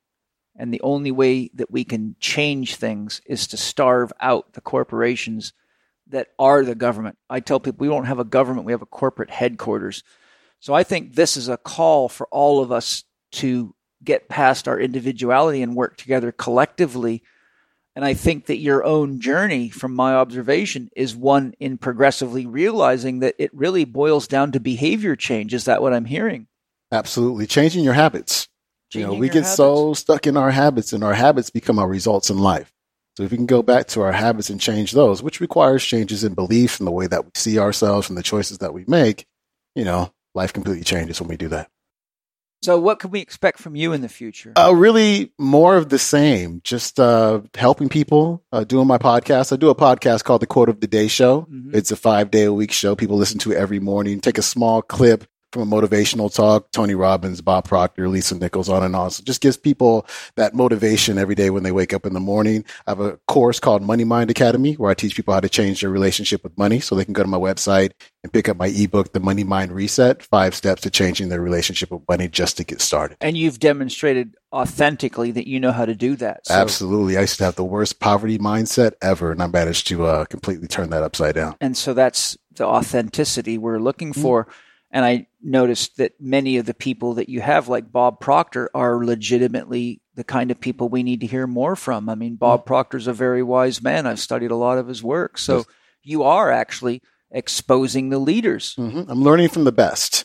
You know, every single day when I do that podcast, I'm learning from the best. I sit around the house uh, every Monday and Tuesday, and I listen to motivational talks and inspirational talks and educational talks all day long. And I just get to, just get to, again, I get to learn from the best and share it with the world. It's pretty cool. So let's close with your inspirational comment of the day as it regards to being the change. put me on the spot here. Um, I think just knowing that you have, I know it sounds cliche, but knowing that you have greatness in you is so important. To know that anyone who's ever walked the earth, you know, they were born with nothing different than what you came with. Yeah. And you can be whoever you want to be. You can do whatever you want to do. You can have whatever you want to have. And it really comes down to choice It does. you know, really comes down to being conscious and looking at your own behavior and seeing what are the fruits of that behavior. Right. What are you bringing into fruition? And if those results aren't the results that you want, you know, winding things back and looking at the true source of them. And then, of, of course, the number one step there, or the first step there, is to take responsibility for your life, yes. to become an adult. Yeah. And when you do that, everything changes. Amen. Love you, buddy. Likewise, oh man. So, uh, one more time, where do they find you? They can find me at SeanCroxton.com. That's easy. Yep, very easy. Instagram.com slash Sean Croxton, Facebook.com slash Sean Croxton. Uh, that's it. We shall meet again. Absolutely. We will very soon. We have to Good share times. more dialogue. I like the dialogue model because it's not about trying to be right, it's just sharing. Uh huh. So, thanks for sharing with me and with everybody. Hey, thank you.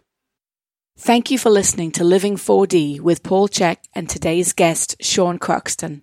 Follow Sean on Instagram at Sean Croxton to find out more about Sean's Money Mind Academy course or to request a copy of his ebook, The Money Mind Reset, which helps readers change their relationship with money.